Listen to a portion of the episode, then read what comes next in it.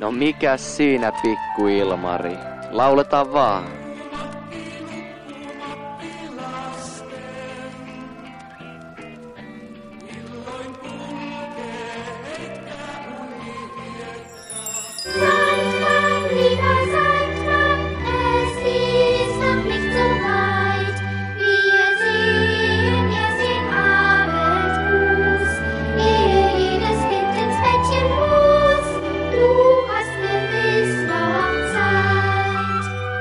Tämä on kertomus Nukkumatista, itäsaksalaisesta lasten nukkeanimaatiosta.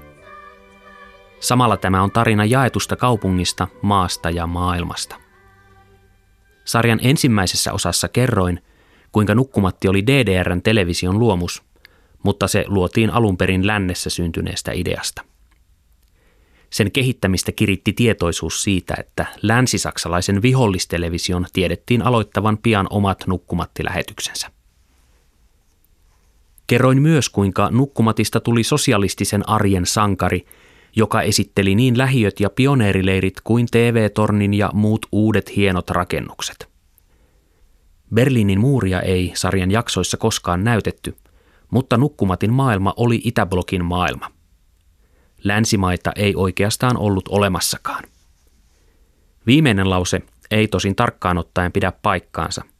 Poikkeuksia oli, mutta palaan niihin myöhemmin. Also das Sandmännchen kam schon in eine reale Welt. Früher war die Welt realer, weil das DDR-Fernsehen ähm, sehr darauf erpicht war, auch über das Sandmännchen natürlich gewisse, ich sag mal, Ideologien zu transportieren. Nukkumatin tehtävänä oli omalta osaltaan siirtää ideologiaa lapsille. Siksi hän ei tullut vanhan kaupungin huonokuntoisiin taloihin, vaan rakennuksetkin edustivat sosialismia – ne olivat uusia, betonista tehtyjä, niissä oli hissit ja ne näyttivät siltä, miltä talojen haluttiin näyttävän.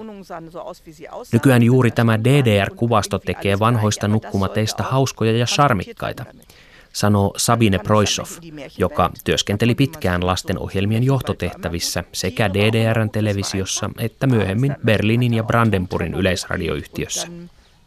Das ist schon witzig, das ist, das ist DDR. Aber auch das hat einen Charme. Tässä jaksossa kerron, miten nukkumatti irtosi arjesta, miten se näytti maailman DDRn ulkopuolella ja kuinka siitä itsestään tuli vientituote ja DDRn lähettiläs maailmalla. Nukkumatin jaksojen sisällöstä aukeakin ikkuna myös kansainvälisiin suhteisiin ja maailmanjärjestykseen sekä sen hetkisiin toiveisiin ja tulevaisuusvisioihin. Wie gesagt, nicht nur DDR-Realität, sondern auch DDR-Erfolge oder vermeintliche Erfolge, Fortschrittsglaube, äh, technische Errungenschaften äh, einzubauen. Ich meine, es kulminierte dann, dass der Sandmann dann in den Weltraum geflogen ist. Das war Nukkumatti ei esitellyt pelkästään arkea ja todellisuutta, vaan myös edistystä ja edistysuskoa. Se kulminoitui siihen, että Nukkumatti matkusti avaruuteen. Ja, aber das hat funktioniert. Lapsille haluttiin näyttää, että heistä voi tulla tieteentekijöitä, urheilijoita tai vaikka avaruuslentäjiä. Nukkumattiin perehtynyt toimittaja, tutkija ja tietokirjailija Volker Petzold sanoo. Wenn ihr groß seid, werdet ihr mal Techniker oder Wissenschaftler oder Sportler oder sogar Weltraumflieger. Ne? Also das wollte man schon vermitteln an die Kinder. Samoihin aikoihin, kun muuri rakennettiin estämään pääsy länteen, alkoi nukkumatti rauttaa verhoa tai muuria ulkomaailmaan hallitusti. Matkoillaan nukkumatti näytti, että ulkomailla on ystäviä, valtioita ja kulttuureja, joiden kanssa me olemme samassa rintamassa, ja ne eivät sijaitse lännessä. Niissäkin elää lapsia, samanlaisia kuin sinä. Tai ehkä erilaisia ja erinäköisiä, mutta lapsia yhtä kaikki. Nukkumatti tavallaan rakentaa jaksojensa tarinoissa yhteyttä tiettyjen maiden, kulttuurien ja ihmisten kesken. En halua tämän kuulostavan siltä, että kyse olisi propagandasta. Maailman ajateltiin olevan jakautunut. Se oli lähtökohta ja siitä näytettiin vain toinen puoli. Mutta useimmiten kyse on vain kulisseista, joihin tarinat sijoittuvat. Vaikka konteksti on poliittinen, kertomukset ovat täynnä lämpöä ja ystävyyttä. Juuri siksi nukkumatti ei minun ja ymmärtääkseni useimpien muidenkaan suomalaisten muistikuvissa ollut erityisen poliittinen – voi olla, että ideologisuuden etsiminen jaksoista näin jälkikäteen onkin epäreilua ja tarkoitushakuista. Ehkä olen kuin piru raamattua lukemassa. Toisaalta, kun olen keskustellut useiden nukkumatin tekijöiden kanssa, DDRn ja sosialismin kuvan kirkastaminen on ollut selvästi tavoite, josta tekijät ovat olleet tietoisia.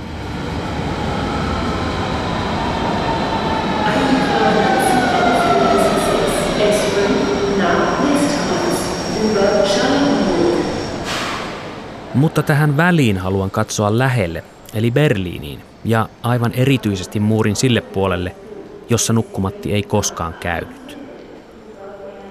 Turistin peruskysymyksiä Berliinissä on, onko tämä nyt itää vai länttä? Kummalla puolella muuria nyt olemmekaan? Missä se muuri menikään? Kun asuin Berliinissä, tietoisuus muurista säilyi koko ajan.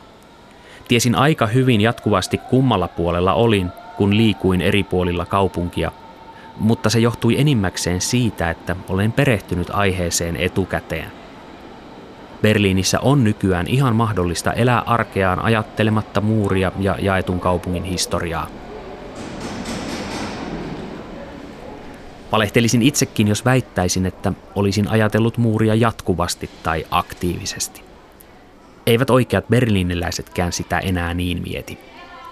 Monet heistä ovat tietysti asuneet kaupungissa vuosikymmeniä ja heillä on vahva läntinen tai itäinen identiteetti oman kaupungin osansa ja omien kotikulmiensa kautta. Mutta he ajattelevat useimmiten kuuluvansa johonkin kiitsiin. Berliinissä puhutaan kiitseistä, kun tarkoitetaan kaupungin osaa pienempää aluetta ja siellä asuvaa yhteisöä, johon ihmiset identifioituvat.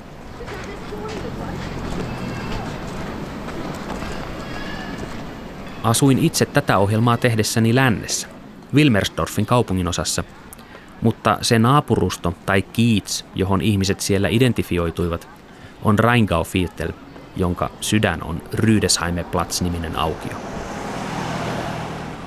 Rauhallinen ja melko vauras asuinalueemme vastaa monen mielikuvaa nykyisestä länsikaupungista. Turisteja täällä ei juuri näe. Monen mielikuvissa alue on varmaan vähän tylsä. Mielikuvat idästä ja lännestä ovat kuitenkin turhan yksioikoisia. Itäinen Berliini on nykyään paikoin jopa vauraampaa kuin länsipuoli. Sitä on kunnostettu isolla rahalla ja esimerkiksi Prenzlauer Berg kuuluu tätä nykyään Berliinin hienoimpiin ja kalleimpiin asuinalueisiin. Se on paljon porvarillisempi kuin monet entisen Länsi-Berliinin rosoiset korttelit Kreuzbergissa, Neuköllnissä tai Weddingissä. Euroopan suurimman talousmahdin pääkaupungiksi Berliini on edelleen köyhä, ja sen sosiaaliset ongelmat ovat nykyään todella silmäänpistäviä. Ne näkyvät kerjäläisinä kadunkulmissa ja asunnottomina myymässä lehtiä metrossa. Ei silloin tällöin jossain, vaan jatkuvasti joka puolella. Toisaalta Berliini on poikkeustapaus siinä, kuinka vähän varallisuuserot idän ja lännen välillä näkyvät.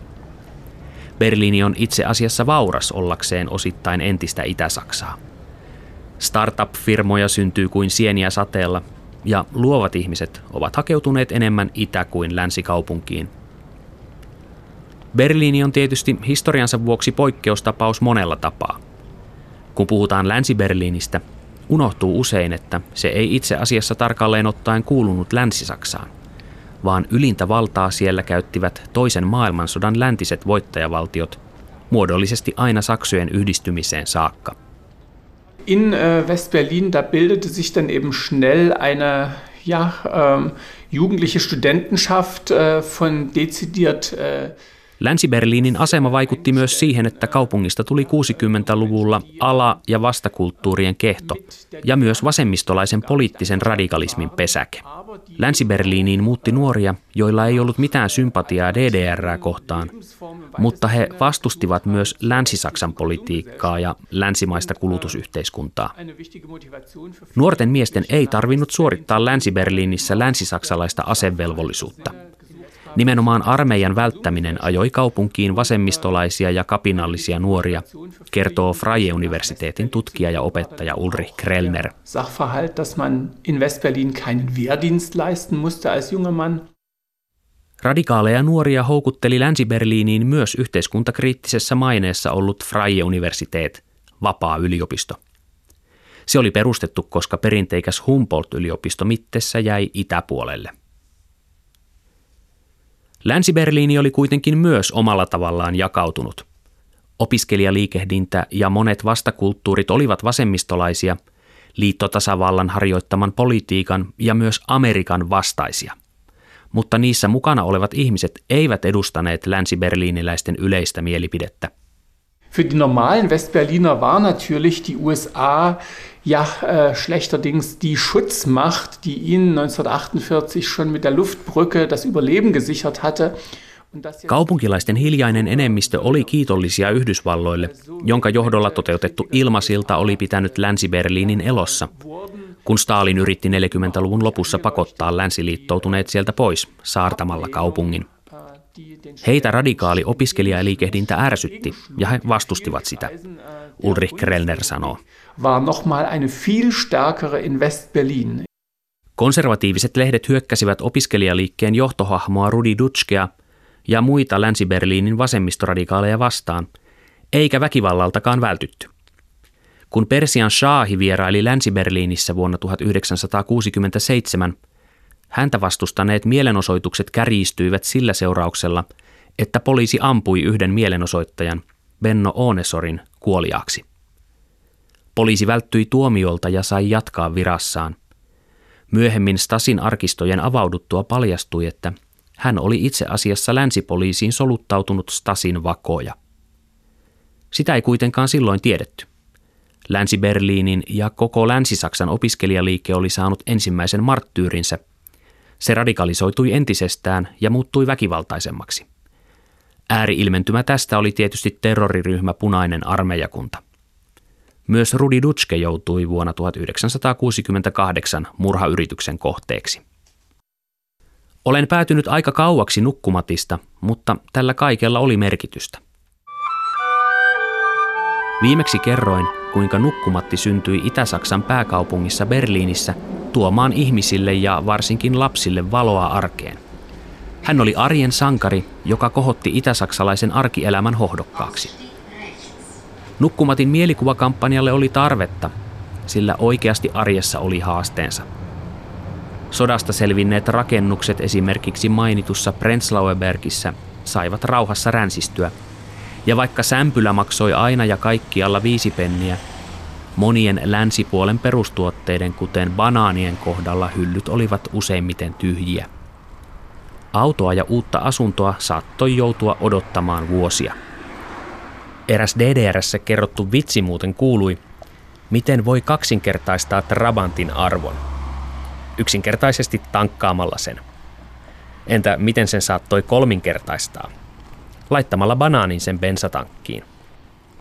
Muurin taakse piilotettu syntinen ja radikaali Länsi-Berliini houkutteli tietysti myös itäsaksalaisia. Länsi-televisio piti huolen siitä, että muurin itäpuolellakin kyllä tiedettiin lännen kaupallisista houkutuksista. Länsi-Berliini oli länsimaailman villi itä, jonka monet ulkomaalaiset taiteilijatkin halusivat kokea. Rocktähdetkin, kuten David Bowie ja Iggy Pop, jotka asuivat ja tekivät musiikkia kaupungissa 70-luvulla. Tämä maailma oli ihan vieressä, muurin takana. Tärkeämpi porkkana loikkareille idästä oli silti se, että kaupunki oli portti Länsi-Saksaan ja ylipäätään länteen. Länsi-Saksa ei tunnustanut saksojen jakoa ja hyväksyi kaikki loikanneet itäsaksalaiset omiksi kansalaisikseen.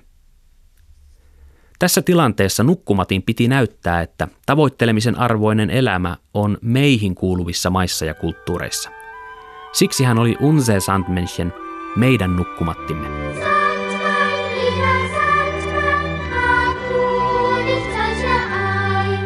Vuonna 1964 nukkumatti ilmestyy maastoautolla Afrikkaan. Maata ei ole yksilöity, mutta Saharan eteläpuolisessa Afrikassa ollaan. Jaksosta tekee kiinnostavan sen ajallinen konteksti. Näihin aikoihin 60-luvulla itsenäistyi suurin osa Afrikan nykyisistä valtioista. Itsenäistyessään ne vapautuivat eurooppalaisten siirtomaaisäntien, erityisesti Ranskan, Iso-Britannian ja Belgian otteesta. Mali zum Beispiel hatte am Anfang einen sozialistischen Weg, das darf man nicht vergessen. Und das war auch zu der Zeit. So, ne? und, und andere Länder auch. Ich glaube Senegal war auch und so. äh, es gab schon eine ganz, ganze Reihe von Ländern, die freundschaftlich mit der DDR verbunden waren oder wo die DDR glaubte, Esimerkiksi Mali ja Senegal valitsivat itsenäistyttyään sosialistisen tien. Usealla uudella Afrikan maalla oli hyvät suhteet DDRään ja DDR toivoi sosialistimaiden saavan Afrikasta mahdollisimman monta uutta ystävää ja liittolaista. Se oli kiistattomasti Afrikka-jakson taustalla, nukkumatti-asiantuntija Volker Petzold sanoo.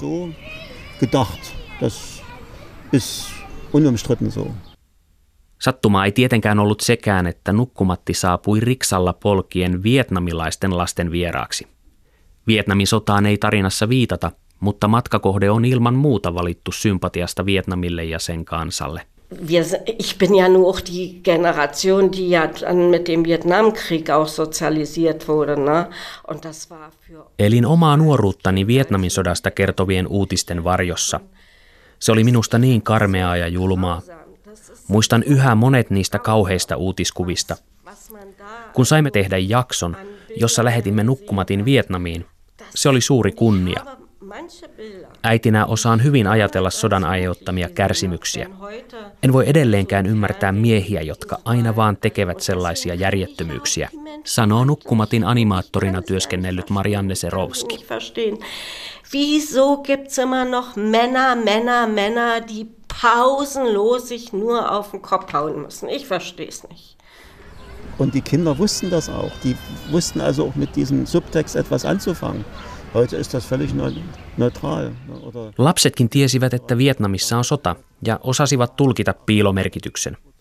Se teki jaksosta poliittisen. Nykyään se on taas ihan neutraali. Vastaavanlainen piilomerkitys oli jaksossa, jossa nukkumatti ratsasti kamelilla pyramidien ohi lasten luokse Egyptissä 1970. Egypti ja Syyria olivat silloin yksi liittovaltio, yhdistynyt arabitasavalta, johon DDRllä oli hyvät suhteet. Nukkumattiin perehtynyt toimittaja, tutkija ja tietokirjailija Volker Petzold sanoo.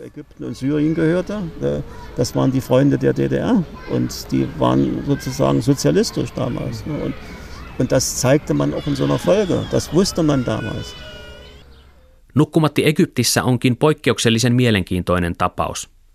Jakso esitettiin 1970, jolloin valta oli maassa juuri vaihtunut – Edellinen presidentti Gamal Abdel Nasser oli ollut sosialisti ja Neuvostoliiton läheinen liittolainen. Hänen kuoltuaan valtaan oli noussut Anwar Sadat, joka pian siirsi Egyptin länsileiriin. Nukkumatti ilmestyi Egyptiin juuri tässä taitekohdassa. Ehkä hän halusi vielä taivuttaa Egyptiä pysymään sosialistileirissä. Tai ehkä hän kävi jättämässä jäähyväiset vanhalle ystävälle. Esimerkkejä olisi paljon muitakin – Nukkumatti lomaili Mustanmeren rannalla Bulgariassa, jonne itäsaksalaisetkin saivat matkustaa aurinkoa ottamaan. Kuubassakin hän tietysti kävi. Ja kun länsimaat boikotoivat Moskovan olympialaisia 1980, Nukkumattia oli siihen rintamaan turha odottaa. Päinvastoin, hän lensi ylpeästi paikalle helikopterilla. Silloin tällöin Nukkumatti ylitti blokkirajat tai liikkui ainakin harmaalla alueella, mutta siihen oli yleensä hyvä syy.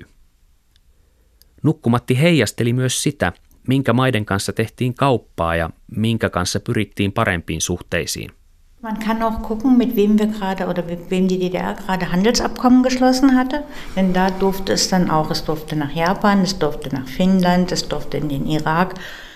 Jos jonkin maan kanssa solmittiin merkittävä kauppasopimus, Nukkumatti saattoi hyvin pian vierailla siellä. Kauppasopimusten jälkeen Nukkumatti kävi esimerkiksi Japanissa, Suomessa ja Irakissa. Kauppasopimukset kertoivat tietysti myös poliittisista suhteista. Nukkumatin pitkäaikainen toimitussihteeri Anne Knabe yleisradioyhtiö RBBstä sanoo. Es ist nur der Hintergrund, weshalb sie so entstehen durfte. Die ist, der ist wirklich politisch.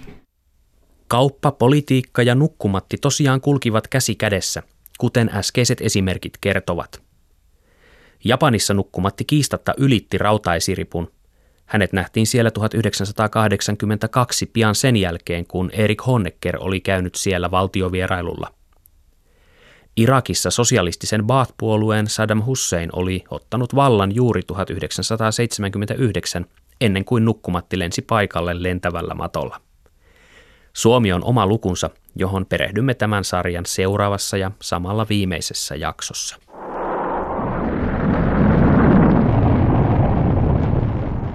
Nukkumatin kiehtovimpia seikkailuja olivat hänen matkansa avaruuteen. Ensimmäisen kerran raketti vei Nukkumatin avaruuteen 1961, heti sen jälkeen kun Juri Gagarin oli lentänyt avaruuteen ensimmäisenä ihmisenä maailmassa. гражданин Союза Советских Социалистических Республик, летчик майор Гагарин Юрий Алексеевич.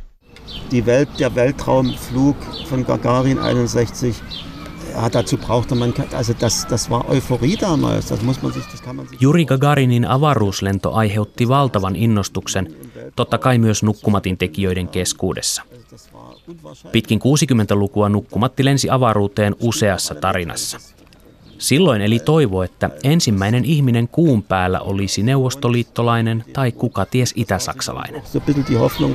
dass der erste Mensch auf dem Mond ein Russe ist oder vielleicht sogar ein DDR-Deutscher.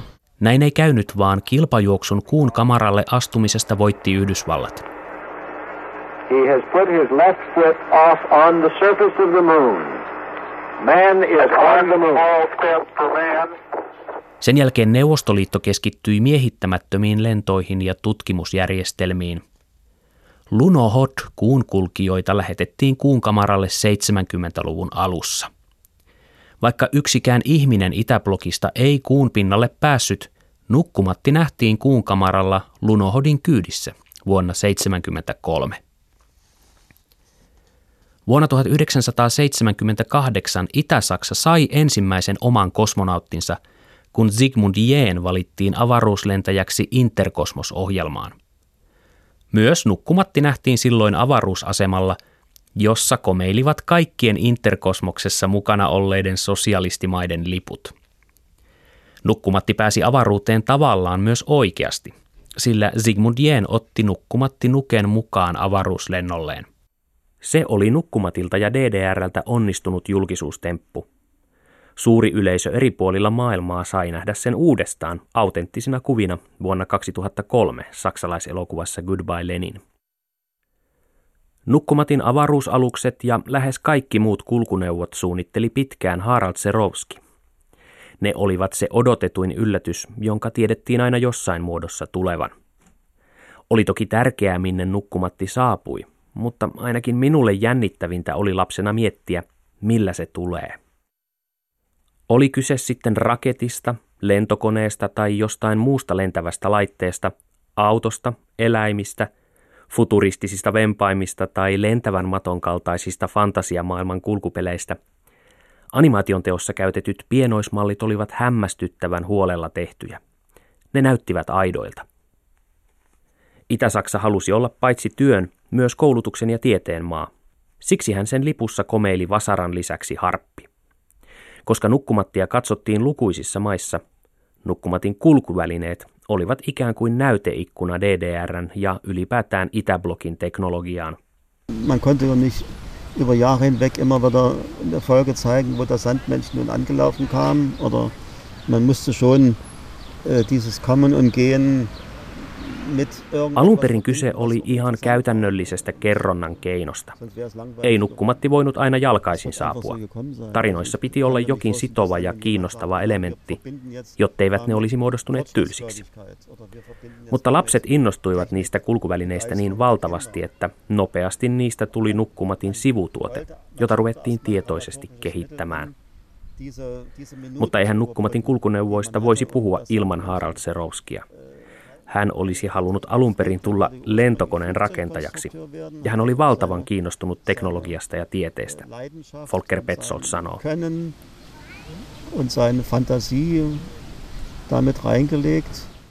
Serovski suunnitteli ja osittain myös rakensi yli 200 nukkumatin kulkuneuvoa. Jos välineellä oli todellinen esikuva, se noudatteli yleensä tarkasti alkuperäisiä piirustuksia.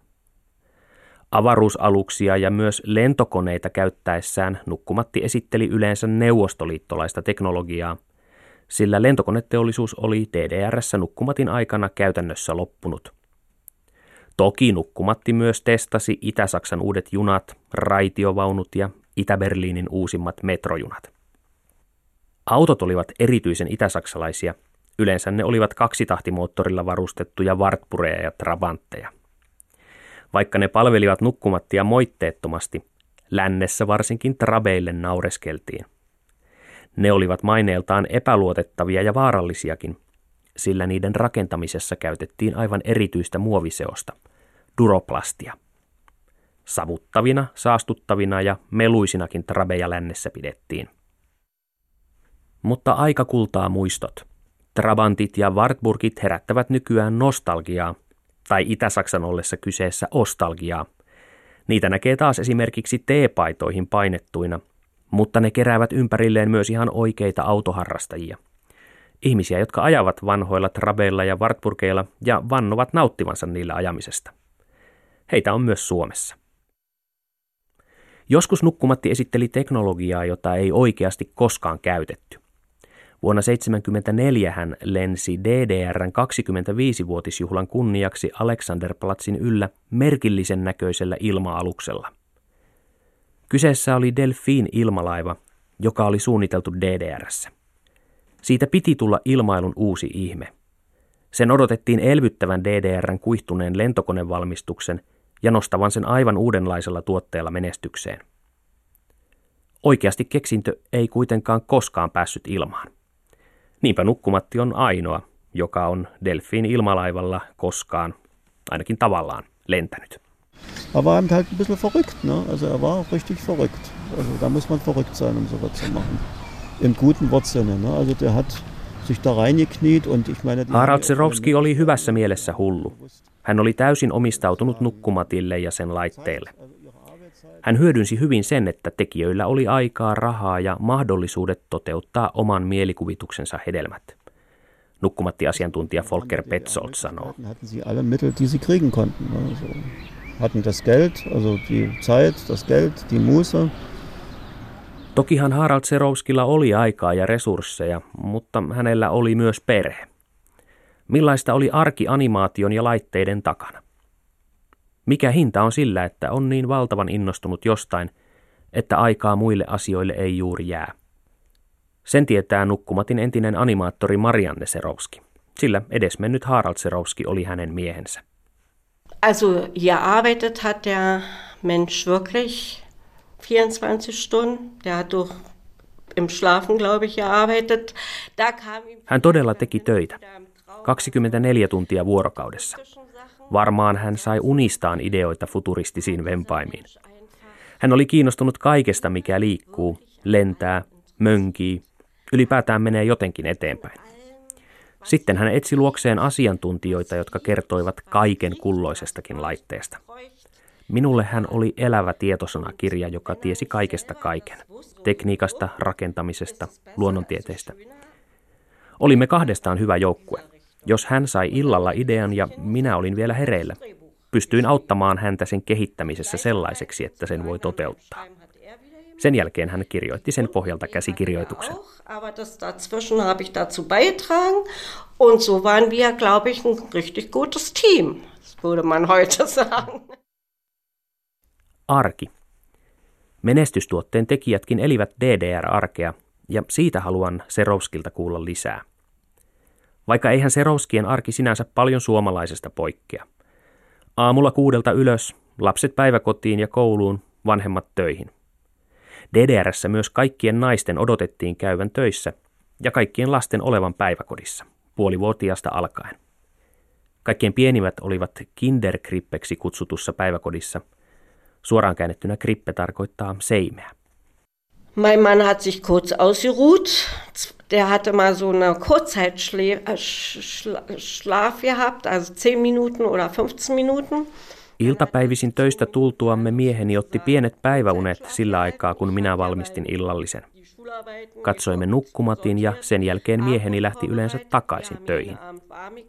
Minä hoidin loput iltaaskareet ja valvoin, että lapset tekivät läksynsä, mutta ehdin toisinaan tavata myös ystäviä, varsinkin jos he tulivat meillä käymään.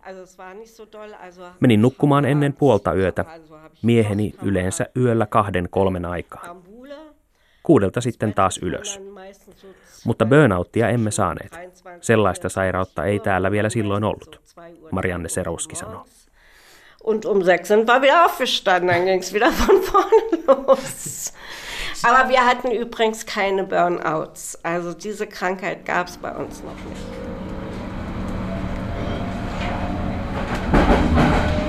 Havahdun erääseen asiaan. Olen tähän mennessä tavannut neljä nukkumatin tekijää ja olen matkalla tapaamaan vielä yhtä.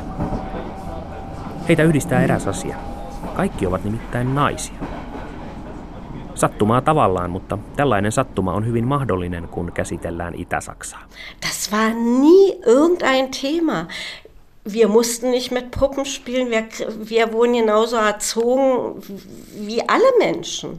Also da war das auch völlig egal. Also wir, ich bin auf Bäume geklettert, wie alle. Sukupuoli ei ollut DDRssä mikään ongelma. Lapsena minun ei tarvinnut leikkiä nukeilla, vaan sain kiipeillä puissa. Töissä nukkumatin tekijöinä olimme täysin tasa-arvoisia. Ainoa ero oli se, että myös DDRssä nainen hoiti kotitöitä enemmän. Mies kyllä laittoi harrastuksena ruokaa, mutta nainen korjasi yleensä kaauksen keittiöstä. Marianne Serowski sanoo.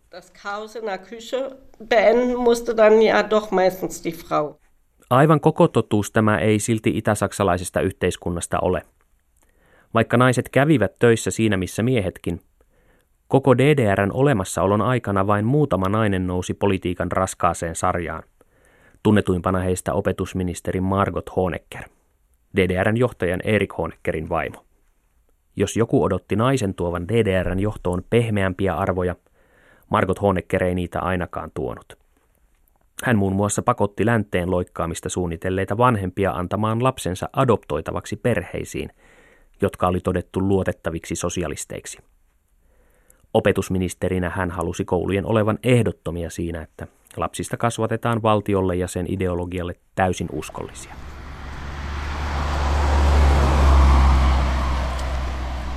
Tapaan Silvia Otto-nimisen toimittajan Kolvitsplatsilla Prenzlauerbergissä. Hän työskenteli Nukkumatin toimitussihteerinä ja käsikirjoittajana 80-luvulla. Silloin Nukkumatti oli muodostunut menestyksekkääksi vientituotteeksi nach Saudi-Arabien, nach Oman, nach... Äh, Saudi-Arabia, Oman, Itäblokin maat, Pohjoismaat, Ranska, Irak. Frankreich und also, was weiß ich wo überall. Irak. Otto luettelee maita, joissa nukkumattia lähetettiin, mutta ei muista niitä kaikkia.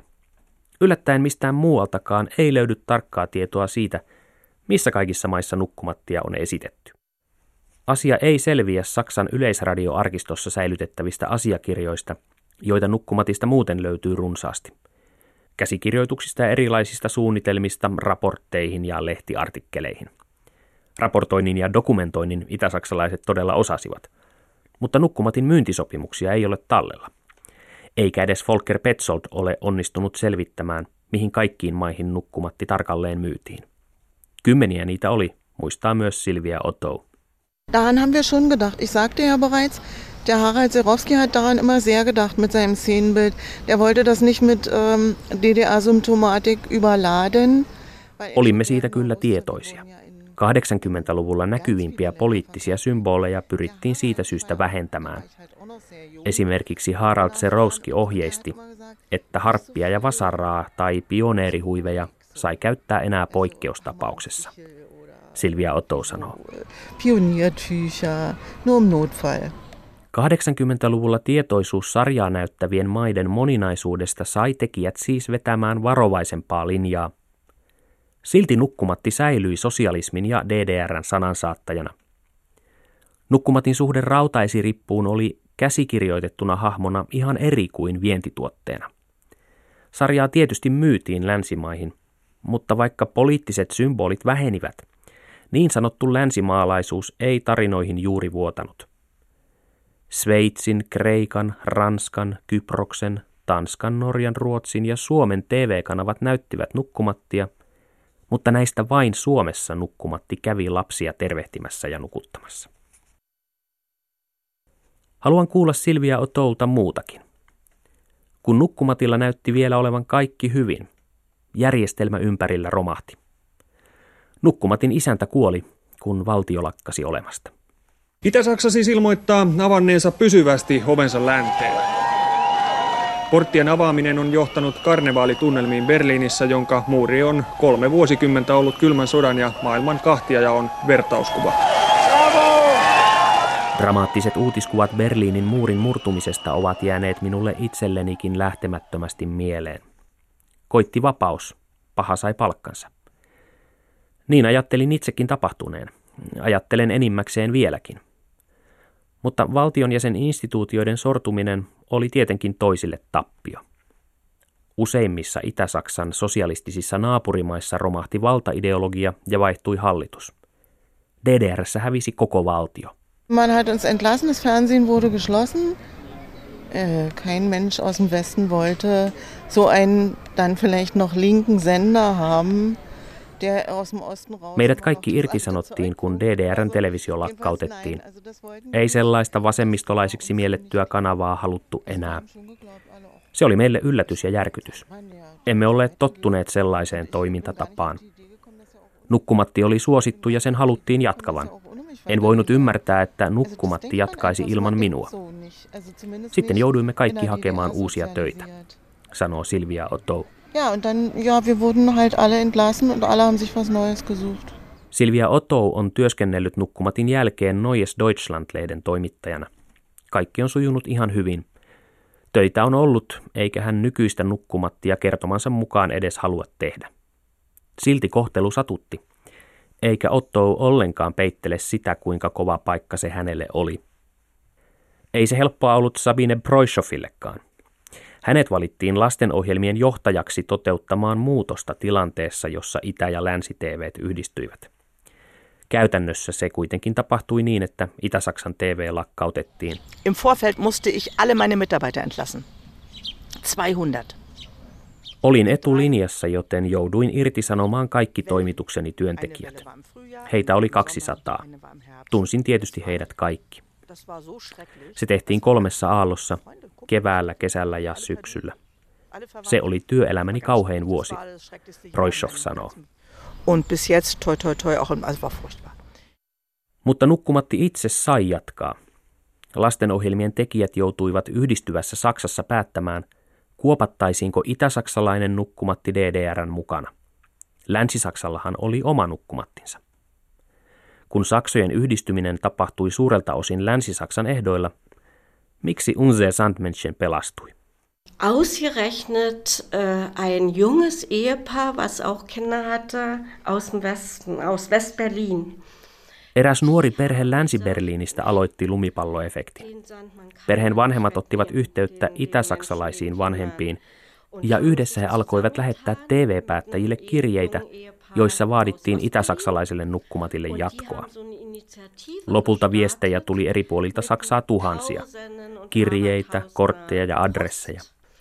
Lisäksi ihmiset lähtivät kaduille osoittamaan mieltä. Täällä Hohenschönhausenin kauppakeskuksellakin oli mielenosoitus Nukkumatin puolesta, sanoo Nukkumatin entinen animaattori Marianne Serowski. Länsi-Saksan TVn nukkumatti Sandmenschen lopetettiin.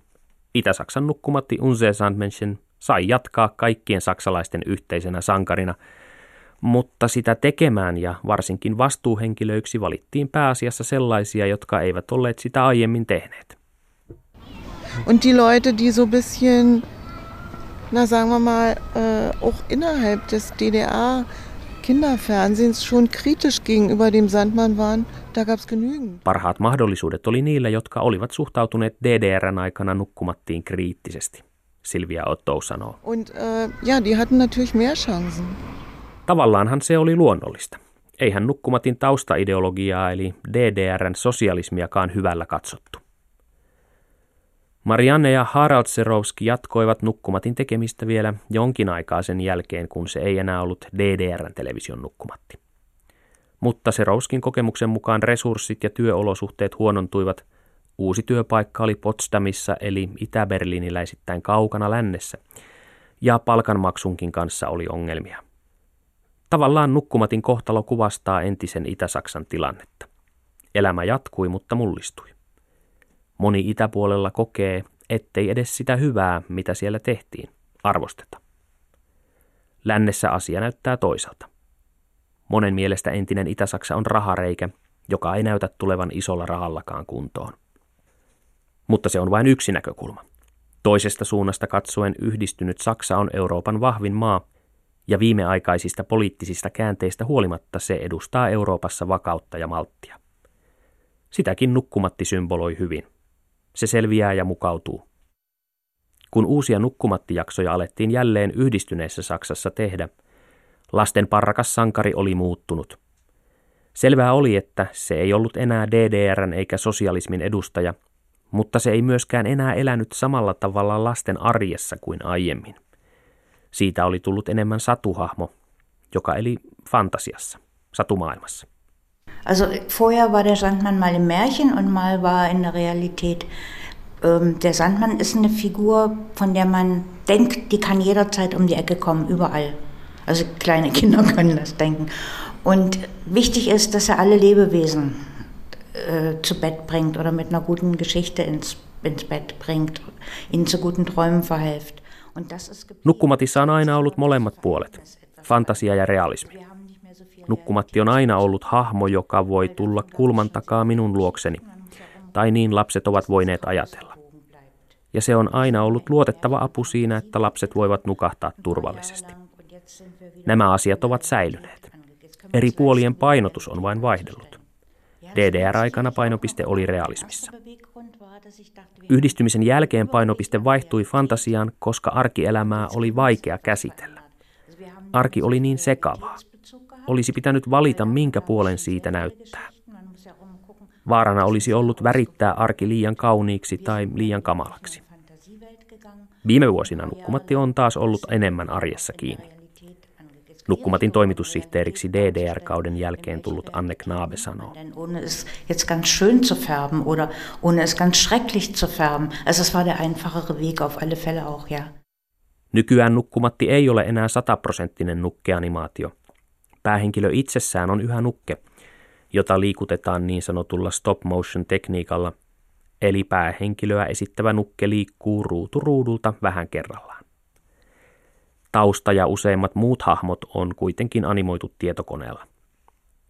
Yleisradioyhtiö RBB tilaa uudet jaksot ulkopuoliselta tuotantoyhtiöltä. Siis ihan toista kuin ennen saksojen yhdistymistä, mutta eihän nukkumatti enää itäsaksalainen olekaan.